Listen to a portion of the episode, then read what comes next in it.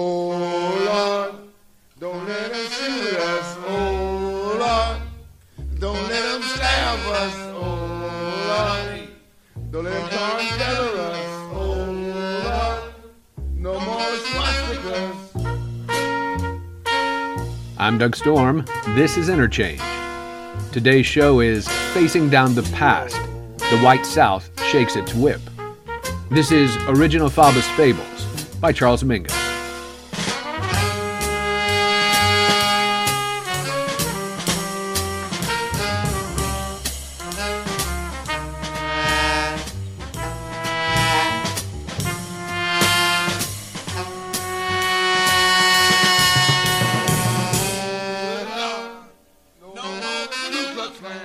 Today we'll excerpt a 1999 interchange episode in which host Shanna Ritter interviews Elizabeth Eckford, one of the Little Rock Nine, and Hazel Bryan Massery, the white student made infamous in photographs which capture her hatefully screaming at Eckford. The two are joined by the man who took that photo, Will Counts. Captured in Counts' photo, which is one of the Associated Press's 100 top news photos of the century, a frightened Eckford is followed by a crowd of segregationists. Massery is right behind her, face twisted in anger. Eckford and Massery were in Bloomington on October 25, 1999, as part of an effort to educate young people about the pain of racial strife and the promise of racial healing. 2017 was the 60th anniversary of that moment.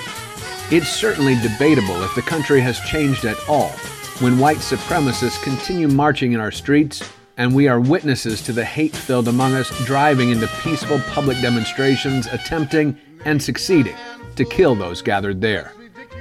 Our opening song by Charles Mingus was a direct response to this landmark crisis of civil rights.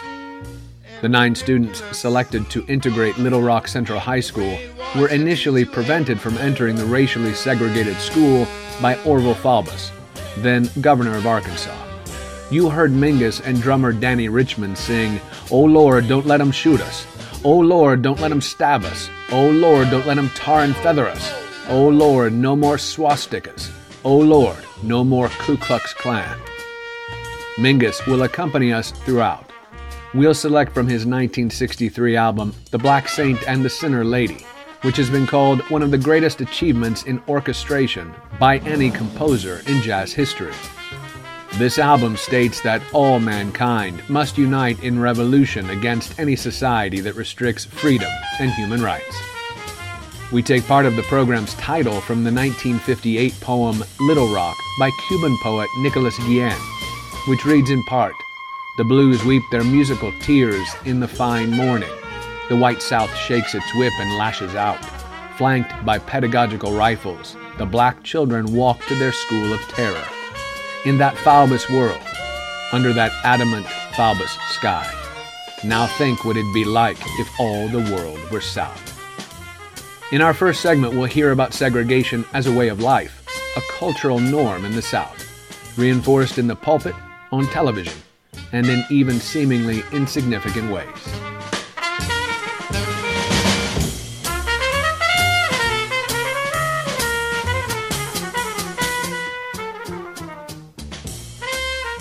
Um, I wanted to start out by getting a picture of what it was like growing up in Arkansas in the late 40s and the early 50s. Hazel, could you talk a little bit about your life as a as a young girl and then as a teenager in Little Rock, Arkansas? Well, it, it, was certainly a, a different world then that I grew up in, and we talk mostly have spoke to students and I tell them that segregation is just a word to them, but Elizabeth and I live that, and that um, what they take for granted today. That I give them examples that we grew up with uh, drinking fountains that were had signs on them, uh, colored in white, and restrooms that had signs colored in white that were segregated, and the lunch counters. Now, I originally was born in a smaller town uh, with a population of 300. Uh, we didn't have drinking fountains and restrooms, but when I went to Little Rock or Pine Bluff, which were uh, larger cities nearby, that I experienced this. and um, the lunch counters, the restaurants were segregated. Uh, of course, our schools were segregated, and we grew up with uh, not questioning that this was the way it was and had always been, and that the way it would always be. That we never thought that, never questioned it or wondered, even wondered about why it was that way. And um, public transportation was also segregated. The black people went to the back of the bus, and that was the only transportation that I knew of. I didn't use a plane or a, a train at those times. But um, entertainment, we we take for granted. Um, just going to movies, but uh, black people had to go to the balcony, and um, parks and swimming pools. Uh, Hazel, tell them about Chuck Berry and Bo Diddley. No, who's getting to that, Will. Okay, there's a, a Robinson Auditorium, and in the 50s, uh, black entertainers would were rock and roll was here, you know, to stay, uh-huh. and uh, black entertainers would come to Little Rock to perform at Robinson Auditorium, and it was segregated, and they would do two performances, one for the whites, and then they would go in the basement and have a second performance for the black, and it was always a joke that uh, we didn't know it, but they gave a much better performance for their the blacks than they did for the whites, so that was sort of uh, funny about that. And um, this was um, not in the 40s, but in it was up in I suppose in 54 before my mm-hmm. family had a television set, and everybody takes for granted. Uh, being able to see TV now, and they don't realize how much they're influenced by, by television, right. and that uh, when they first had programming, you didn't ever see a black person on TV. And Elizabeth and I, as we got to know one another, she said that when they first got a TV in the 50s, I believe, that she, um, her father, uh, when there was a black person on TV, she, he would call the children to come, come and look that there was a black person on TV. So uh, it was a very different world, and of course, the political world, blacks had no representation there, and um, religion. Uh, uh Vivian tells me, Will's wife, about the black people that are in their church, and I see them although I'm not a religious person, uh, I hear that the, the, the churches are now uh, more integrated, and that was during this time the churches played a very large part in supporting segregation. Mm-hmm. Um, you will see in some of Will's pictures uh, placards that say uh, race uh, mixing is antichrist uh, race mixing was communism. And so the churches had a, a, big part in this. There was even an organization called the uh, Mothers League of Central High School, and mm-hmm. it was origin was in the Broadmoor Baptist Church, and it was an affluent part of Little Rock at that time. So. And they were one of the main um, groups that were against the integration of Central High School, and indeed yes. caused quite a fury in Little Rock, if mm-hmm. I understand correctly. So this would have a big impact on um, a young person at 15. And I'm saying all this from a 42 year distance. I didn't mm-hmm. know this at 10 or 15 when this happened. You know, what I'm telling you now I wasn't aware of this. And also, all of this segregation, the law was separate but equal. The separate part was upheld, but the equal was not. All black facilities were much inferior. The schools, the parks, everything that they had was inferior to the whites. And it's amazing how now we were blind to that, that you, we didn't mm-hmm. see that or. Question, you never questioned Never questioned and in a supposedly Christian nation mm-hmm. and a democratic nation, that this was not. We, we got up every morning and did the Pledge of Allegiance in class with liberty and justice for all, never thinking about what we were saying, that it was not just. Mm-hmm. And the in church, Jesus loves the little children, red and yellow, black and white. They are precious in His sight. That what we we sang and what we said was in conflict with what we did.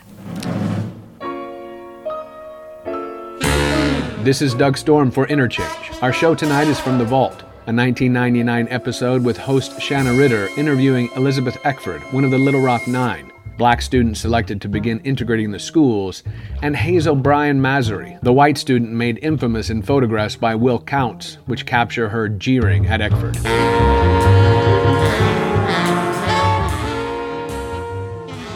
Elizabeth, can you talk about your experience Yes. growing up in Little Rock? Was it in Little Rock, Arkansas itself? Yes, I uh, lived in Little Rock until I was 17. Um, in talking about and thinking about who I am, I go back to my family and my family's background. Um, I am uh, one of uh, six Eck- Eckford kids. We call ourselves a half dozen. The half dozen Eckfords. I grew up in a household where my father was king, my mother was queen of no. Uh, they were benevolent, loving despots who, were, who worked very hard to support uh, uh, six children. Both my parents worked two jobs. But uh, in thinking about my background, I go back to the oral tradition in my family, growing up hearing the stories from my grandfather of what his life had been like in Mississippi and in eastern Arkansas, and talking to my father about what his life had been like. He had grown up in Little Rock, but my mother had run away from home, and she's part of a generation of folk uh, that came to Little Rock in order to um, have the possibility of a high school education, of education past the eighth grade.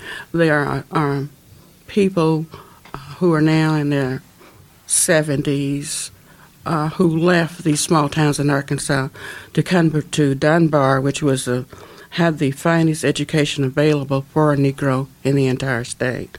But you have to, I, I honor these people because they came here aged 14, 15, and 16 and had to support themselves in order to get a high school education.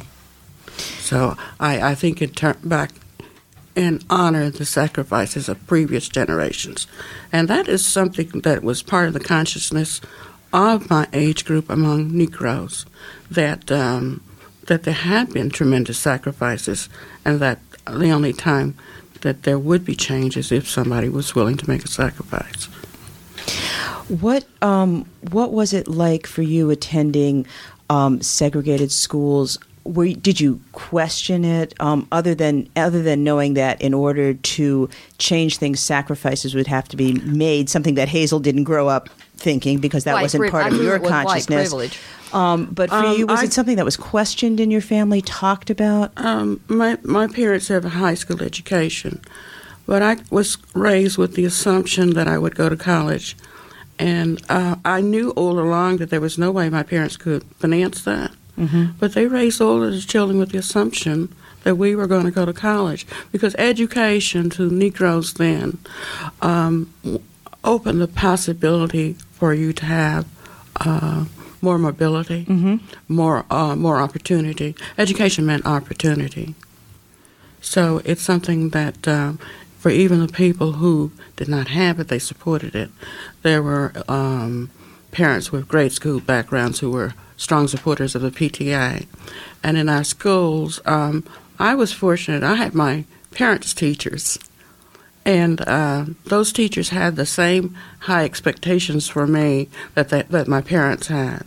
I was never able to get away with anything because, because I'd get I'd get uh, uh, the consequences of that both at school and at home. And I grew up in, in a neighborhood where um, uh, people in the community um, felt responsible for other people's children.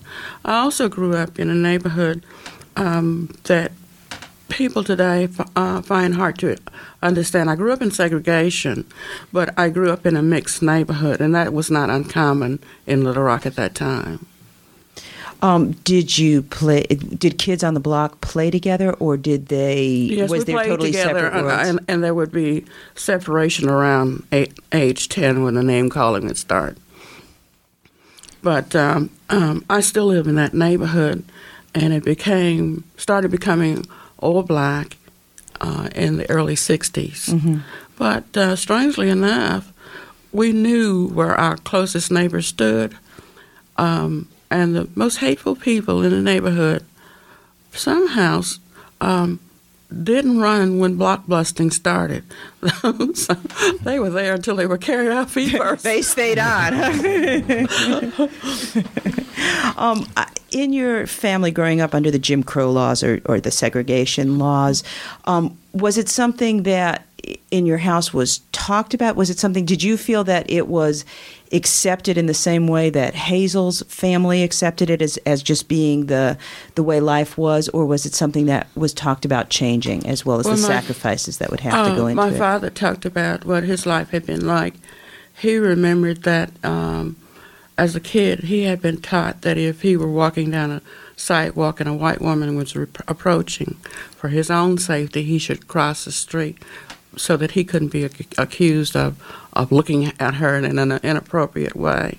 And I remember that my mother had grown up in, um, she was from a sharecropping background. And she, uh, in her, I noticed that her manner was to be compliant and to not trouble the waters.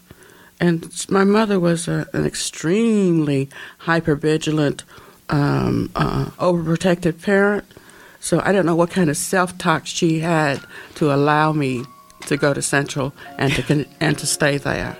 Were but I the- know I know that it was something that that um, was very very had to be very very hard for my mother every day. It's time for a break. This is Charles Mingus, track C, group dancers off of The Black Saint and the Sinner Lady. It's subtitled Soul Fusion. Free Woman, and Oh, This Freedom's Slave Crisis. In the liner notes to the album, it's noted that the theme suggested by the title is the peace and happiness of the free person, contrasted with the pain and tears of black Americans.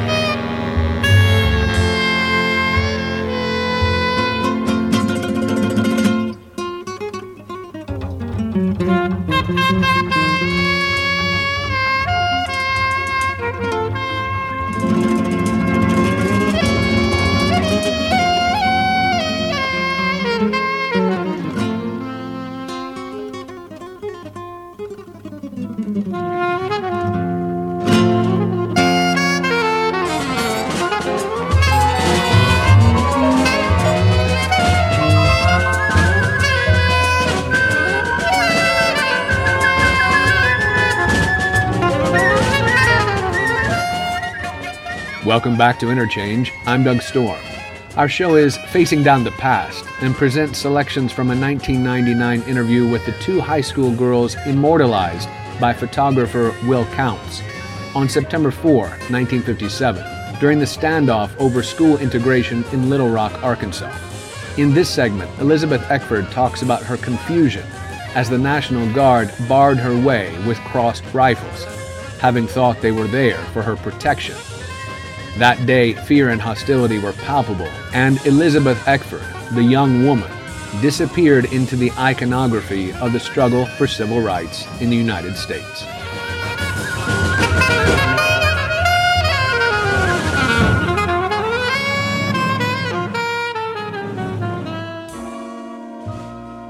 The decision, um, Brown versus Board of Education in 1954, was, of course, the Supreme Court landmark decision that was forcing integration of schools. However, Little Rock um, Board of Education didn't decide to go ahead until 1957. And on September 3rd, 1957, Elizabeth, you walked alone into September Central. 4th. September 4th, thank you, because the 3rd you couldn't get in. September 4th, 1957, you walked alone into Central High School. What were you thinking when you walked well, in? I had heard the governor's speech the night before when he had told the populace that he had called out the Arkansas National Guard to preserve order at Central High School. So um, I rode the, bu- the city bus to school, got off and walked those two blocks, and I could hear the murmur of the crowd. And as I approached the school, I saw um, the soldiers surrounding the school. But I thought that the soldiers were there to protect all of the students. So when I approached the corner, um, they barred my way. And I thought I was thinking to myself, well, maybe that you're supposed to enter a little further down. So I walked a little further down and attempted to enter. Then the soldiers opened ranks to let white students through, and then crossed rifles to bar my way. Well, I said, well, the main entrance is at the center. So I walked a little further down, and this time when I stopped, This is a very painful memory. I really appreciate your taking the bravery to share it with us. This time, this soldier directed me across the street where the crowd was. And as I stepped out into the street, um, people started surging forward, and I couldn't go back in the direction which I had come. But I, I remembered that there was another bus stop at the opposite corner, and so I headed in, in that direction. But before I did, I did as I would have. I still did not know that adults would deliberately harm a child. So I looked for help in the crowd. And I saw a woman whose face I thought was kind, and she spat on me. So I had no option but to keep going forward to the bus stop. And when I got there, uh, the press pack was in front of me, and some of them surrounding me, and the crowd, in a way, they was there was a shield between me and the crowd. And um, at first, I tried to go to the to a drugstore across the street in order to call a cab to get home quickly, and the proprietor locked the door. So I had no choice but to sit there and wait. It was not because of the distance. I had walked further than that before, walking home from Dunbar. Mm-hmm. But I, I waited for the bus because I was afraid that if I walked, some of the people would follow me, and that there would be there would be less restraint on what they would do to me because there would be fewer witnesses. Thank you, Elizabeth, for sharing that. Um, Hazel, you were in a situation of being part of the crowd, and I know this hurts you in a different way. Can you talk a little bit about what was going through your mind as you approached the day when um, your life was about to change because your school was about to change? At 15, I was not very political. I was, I would say, mostly mimicking the adults that I knew. Uh, the governor had come on TV and said that he was sending uh, the troops in, the um, National Guard, to uh, maintain order and to prevent violence. So no one knew exactly what was, you know, going to happen. And um, I was in front of the school. My uh, didn't know until last year that my mother uh, was released from work to come to the school, and I asked her why, and she said, "Well, that the governor told them to come to the school." He gave the impression that if there was protest, that somehow that the integration would not happen, and um, she did not know I was in the crowd. She thought that I was in class, and uh, this was something that they were not, although they were segregationist and promoted segregation that I don't think they ever wished any violence to happen and they were not pleased that for what I had done. And um, for a 15 year old it certainly was not a normal school day to come to school and see national guards around your school with military uh, garments on and rifles in their hands and to have all the press that was there. So part of this it's hard now to, to see and to talk about that um, Elizabeth was not viewed as a person, but as a symbol of something that we didn't want to happen. And, and that was not right because of the damage that it has done to her life. Mm-hmm. That what we did that day to uh, demonstrate that we didn't want we didn't we were as one book says taken by surprise. And we weren't ready for a social revolution. We when you're in the middle of something you don't realize what's going on. We had no idea that this was the uh, the historic uh, that we were making history. Well, one thing I remember that that um, we realized um, from that time, we, we we knew that we, we that we couldn't always wait till white people were ready for change. they thing. waited 300 years.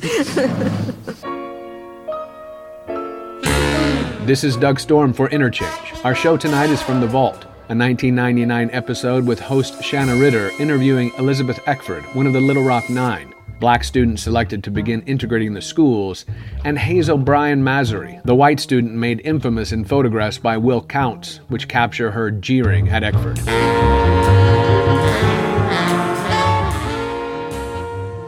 Professor Counts, you were there as a photographer. How did you come to be in Little Rock, and what were your impressions looking onto this scene? I, I had just begun my first job in journalism as a photographer for the afternoon newspaper, the Arkansas Democrat. I had finished graduate school here at Indiana University, and I really came back to my hometown to work with a very good journalist, Robert McCord.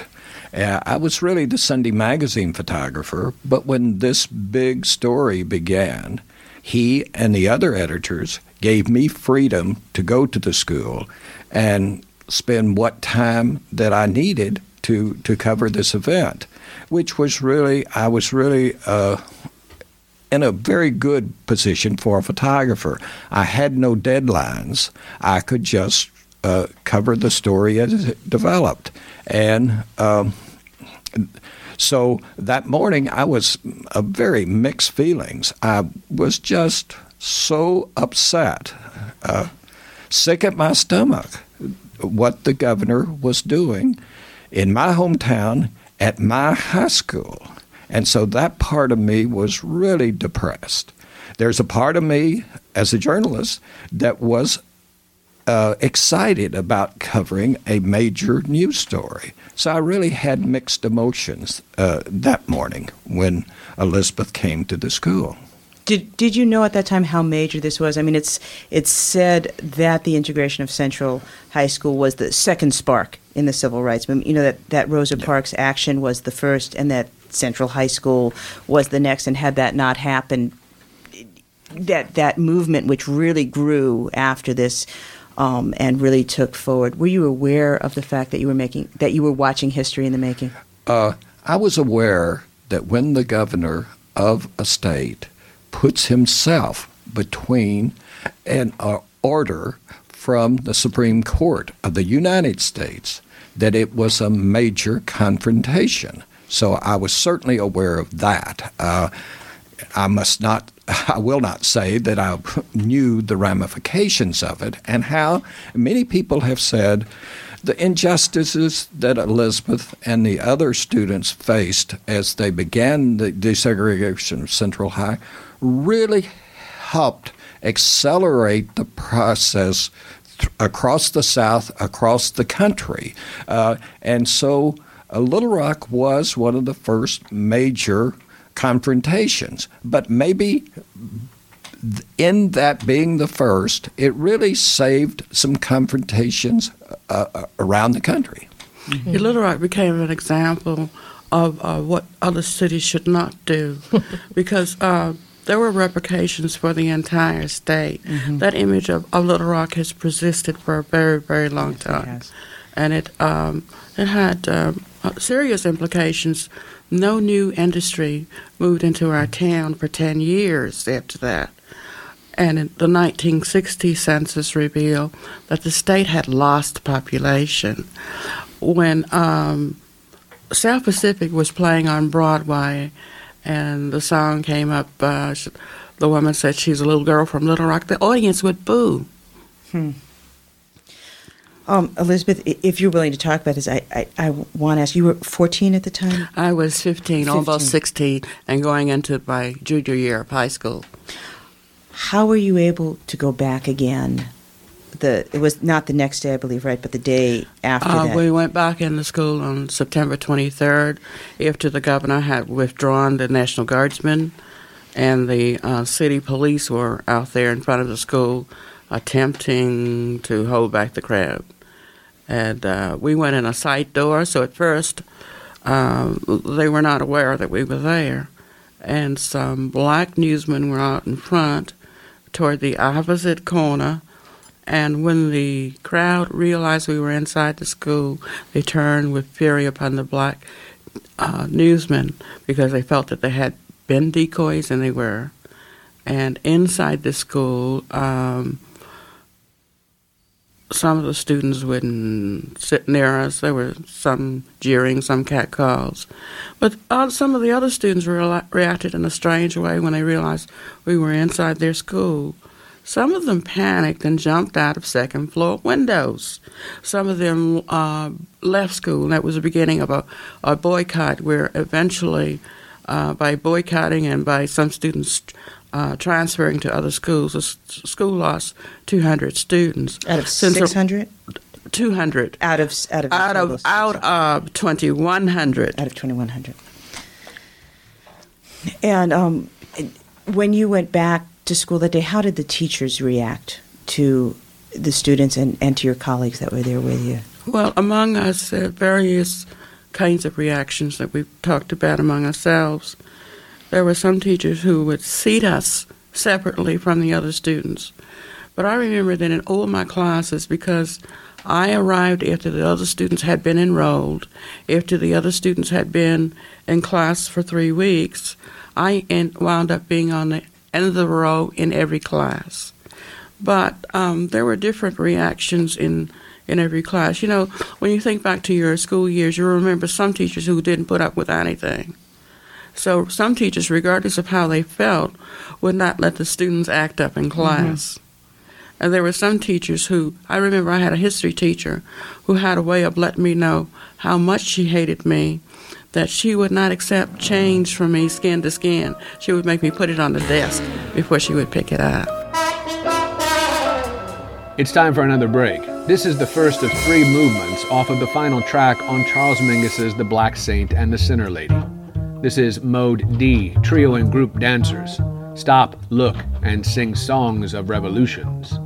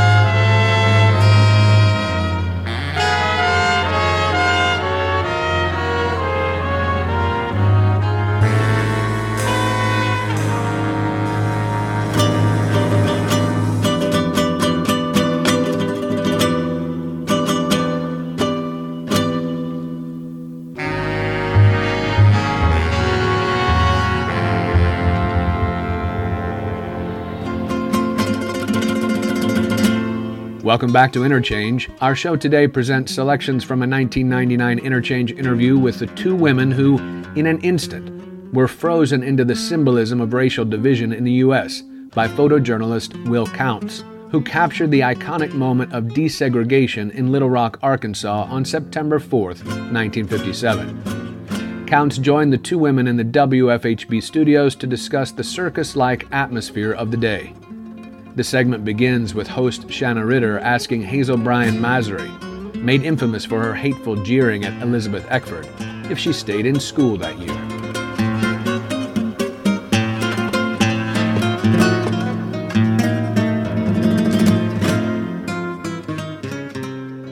Hazel, did you continue at school throughout that year, and what was it like? No, I did not. My parents, um, there was a lot of confusion and a lot of behind the scenes with the courts going on for three weeks before they were finally admitted. And because my picture had taken, my parents were afraid of maybe some harm coming to me, and they transferred me to a county school. That, that I, I, every time you say that, I, I'm puzzled. Who do they expect to harm you? Well, there's some things that you don't know that we're not going to get into right now. We don't have time, and I'll tell you about later. But they they were just like your mother, hyper vigilant, just wanted to protect me, and they removed me from the school, and um, I went to I didn't go to the rest of the year. I didn't return to Central at all because the following year the the school was closed. My senior year. This was my junior year also. I had gone my uh, uh, sophomore year to Central. Will, did you continue to cover the story when the students came back on September 23rd, and then continue to cover it um, through up till Christmas break? At one, at the point of which one student was expelled soon after that, I believe. Uh, yes. Uh, the, uh, the the press uh, after Elizabeth and the others uh, began the desegregation process was appropriately uh, barred from the high school. And so we covered um, that year from a distance. We did not have access to the school, and we shouldn't have had access to the school uh, because it was enough of a uh, of a a circus atmosphere in the school without the press being there to maybe agitate. Uh, and uh, uh, Hazel has said uh, that she felt uh, that this was a, uh, a a scene out when she was following Elizabeth that it was sort of a, a holiday kind of uh, uh, atmosphere, and the the kids were acting, uh, just cutting We had up an audience. audience. They had an audience, and hamming it up, and lots without of National Guards troops, both sent in by Eisenhower as well as by the government. Well, the and, Eisenhower's yeah, troops later came in they were, and uh, so I think it's appropriate that we didn't have a lot of access to the school. In one way, it's unfortunate that the injustices, it, in, in a very real way, not just. In, it's unfortunate that the injustices that Elizabeth and the others were facing inside the school were not really reported very well. I think the press failed in getting that out to the public, but yet I think we could have had a disruptive effect if we were in the school. How do you feel about that? Um, I remember um, there were two newspapers, the morning newspaper and Will's paper, the afternoon newspaper. The morning newspaper took the stance that ye- yes, we support segregation, but we but we uh, uh, urge the the, the uh, citizens to follow the law, um, and and they were critical of of uh, Governor Faubus in the in the editorials. As a result of that, that paper suffered a prolonged boycott from which it never recovered, and the paper was awarded eventually two Pulitzer Prizes. But I do remember that there was almost no publicity about what was happening to us inside the school. The only time I remember anything being reported was something that, that was visible on the outside of school. One February day when it was snowing and we came out, out of school to uh, go home, um, we were met with rock filled snowballs. And there was a reporter out there who wrote about that. Um, but that is about the only time I remember uh, there being anything um, in the local paper. But I, I wonder really if the if the population had known what was happening to us, I don't really think that many people would have been sympathetic because uh, inside the school, um, there were about out of the 1,900 students left, there were about 55 students who actively tormented us and were at, were organized for that purpose every day. But the majority of the students turned their backs and, and were indifferent. Uh, we remember out of that whole year, among the nine of us, we remember about 12 students who stood up and were consistent throughout the, the year and had acts of bravery every day. This is Doug Storm for Interchange. Our show tonight is from The Vault, a 1999 episode with host Shanna Ritter interviewing Elizabeth Eckford, one of the Little Rock Nine, black student selected to begin integrating the schools, and Hazel Bryan Massery, the white student made infamous in photographs by Will Counts, which capture her jeering at Eckford.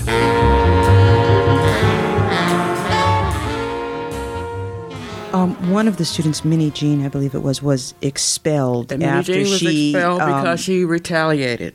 all she did was she Yes. dumped a lunch tray on some boys who had been taunting her. There was a dual standard of behavior at Central. We were expected to not retaliate, to uh, not have any any semblance of normal school life, to not be able to participate in extracurricular activities, to just go to class and take it. What was the reaction of the remaining eight students um, after one of you was expelled for doing nothing more than turning around and saying something, basically? We were determined that that, that uh, we would not drop out, so that there were many mornings when it was tough to get up, Mhm. put your clothes on, and go back to that place. I think of it as a hellhole. I, I have a, a conflicting uh, feelings now about Central.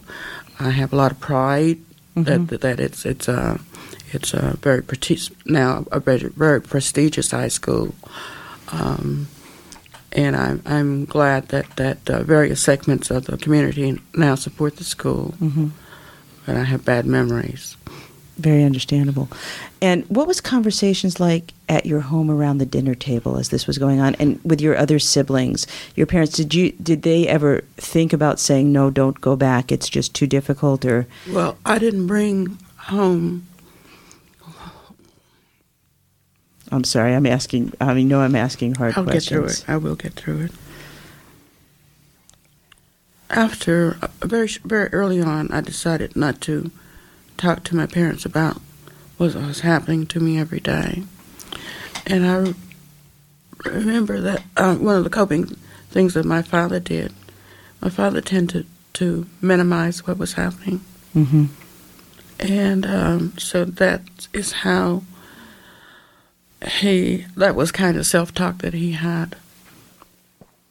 And i really really kind of understand how it is that my mother was able to endure this knowing my mother hmm Where were you and your brothers and sisters? Middle or younger? i was older? next to the oldest And um, did your what did your other siblings then go to integrated schools after this, or what happened to the Uh, rest my of your family? um, next oldest my, my closest sister was going to the negro high school and, and, and she finished her senior year there and um, the next closest sibling was one a brother who's five years younger and in subsequent years my parents allowed him to be the first to desegregate a top boys school hmm it was part of the Little Rock school system. It was a vocational school.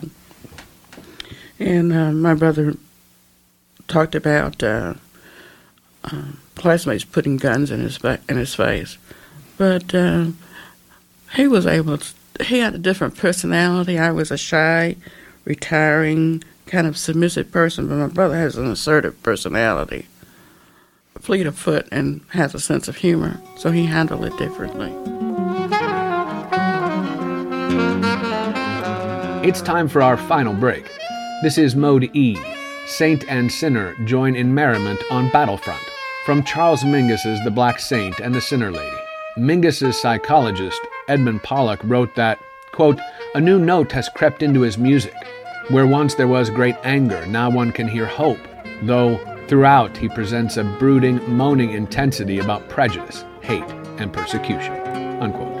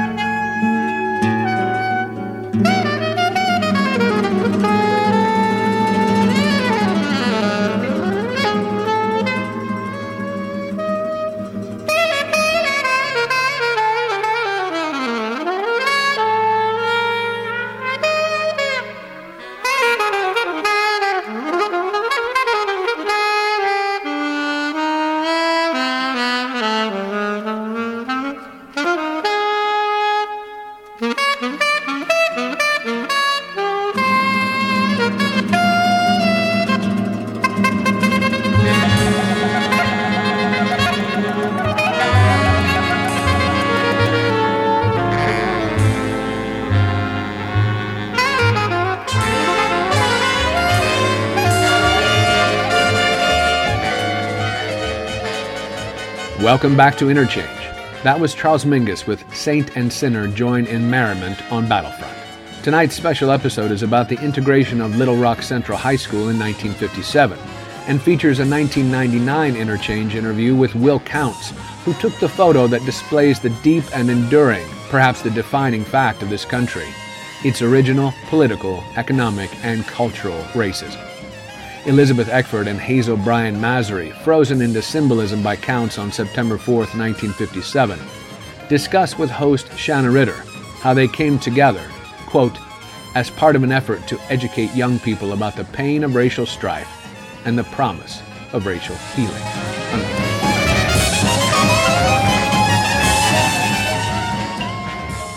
You both got in touch with each other fairly recently, 1997, I believe, and Will, you were instrumental in that. What led you to um, instigate contact between Hazel and Elizabeth, and, and what happened?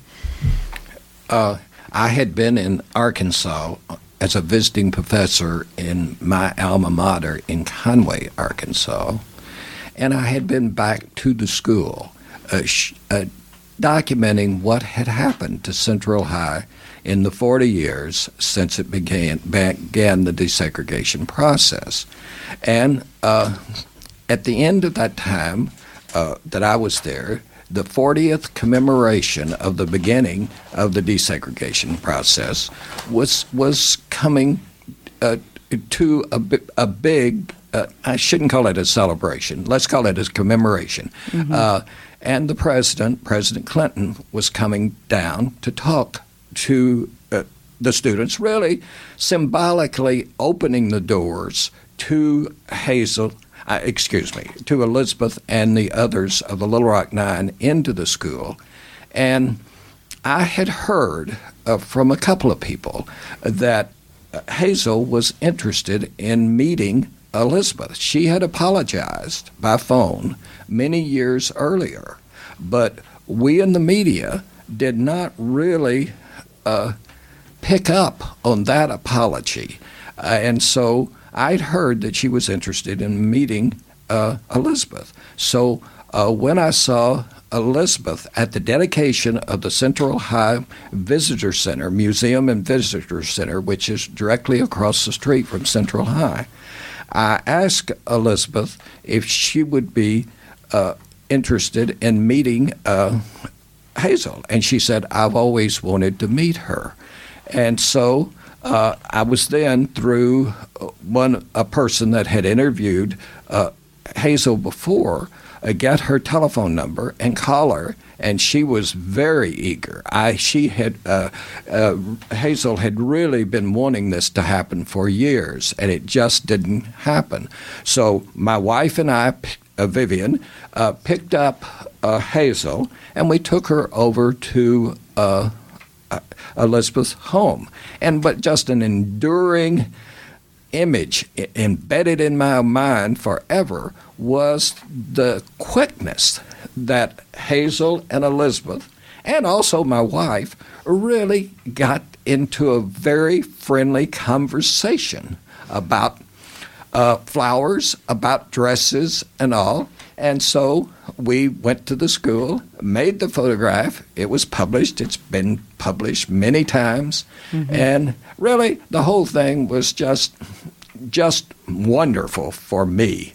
And uh, to to be able to come back 40 years later to the scene where I took photographs of a symbolic uh, of hate I was able to come back to the same place and take a photograph that was symbolic of reconciliation and love. It just was a wonderful experience. Elizabeth, what was your reaction to being contacted after all those years?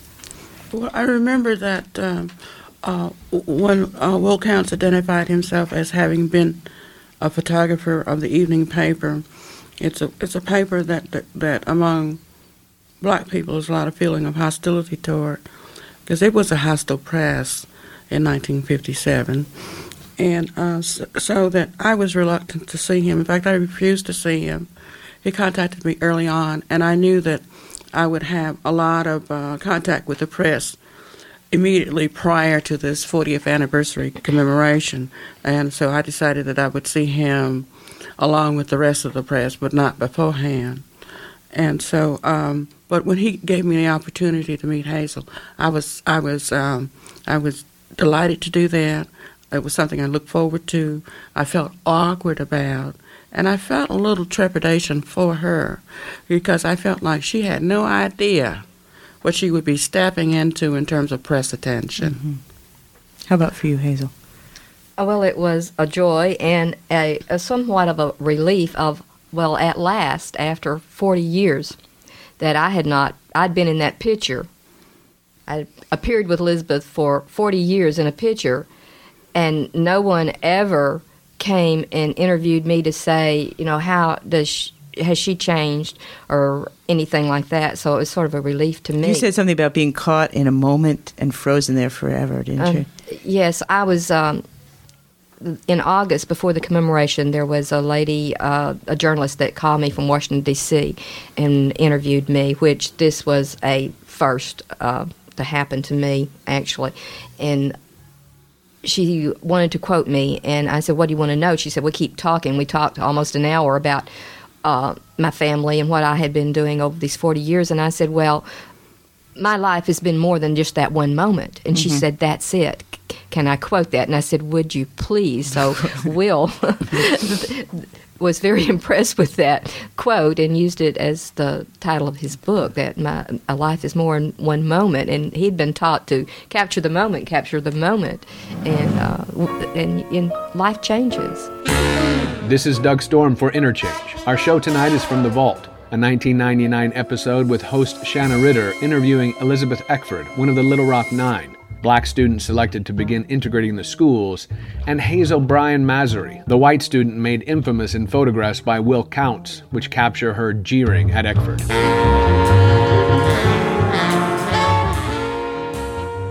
Elizabeth, what was your life like after that first year? You did not return to Central High School the next year, is that true? I've um, I've lived in ten states. Uh, not had a career, but done a lot of different things. Um, so that uh, there are people who have known me for years and have have no idea of my connection with Little Rock Central High School, and it's because something it's something that I didn't talk about for twenty years. And um, I remember when I was in the army, I was in a, I worked in a um, um, military press office, and we got routinely a lot of publications. And there was one issue of the New Yorker in which I was named in an interview story, and I asked them to to uh, take that magazine out of circulation so that there wouldn't be questions from the rest of the people. But in the last couple of years, uh, I've learned to talk about the past. Um, we're coming to the end of our time. I know that you have to run, um, but I wanted to give each of you a, a chance just to say anything else that you would like, what you most want people to know about this experience. And we'll just go around. Will? Oh, I think uh, I, I, what last night these two ladies in Whittenberger Auditorium had a very good discussion with a lot of the people across the spectrum in Bloomington. And these people really responded to the message of hope that Elizabeth and Hazel are bringing to every group they talk to that I've been around.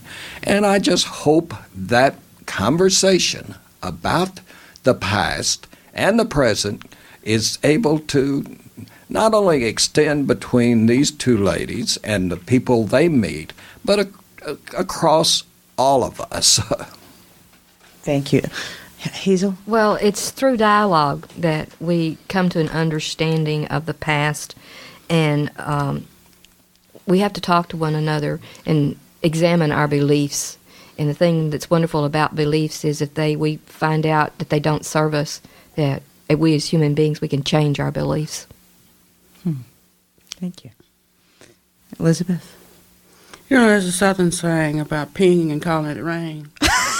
I've never heard that before. um, I, I'm thinking about a couple of things. Um, I'm a probation officer now, and I remember t- uh, talking to a probationer who kept talking around something, and I couldn't figure out what he was talking about.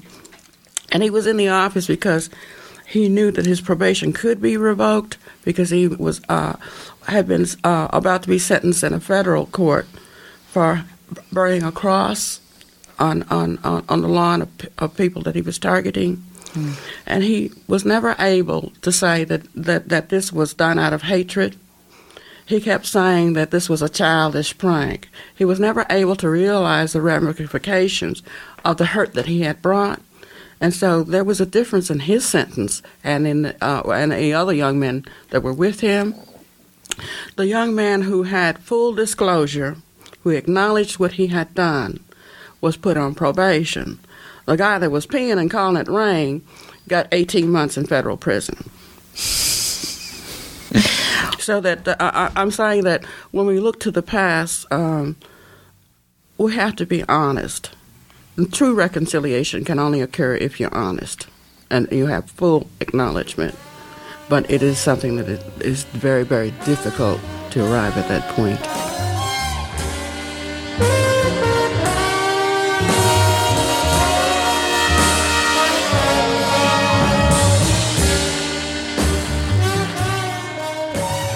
That's our show.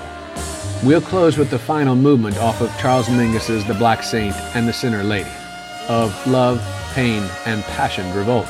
Then, Farewell, My Beloved, till it's Freedom Day. Throughout this album, there's a call for acceptance, respect, love, understanding, fellowship, freedom. A plea to change the evil in man and to end hatred. A plea to white America to be aware of its responsibility in this. This has been a special From the Vault episode, excerpting an October 1999 interchange interview hosted by Shanna Ritter with Elizabeth Eckford, Hazel Bryan Massery, and Will Counts.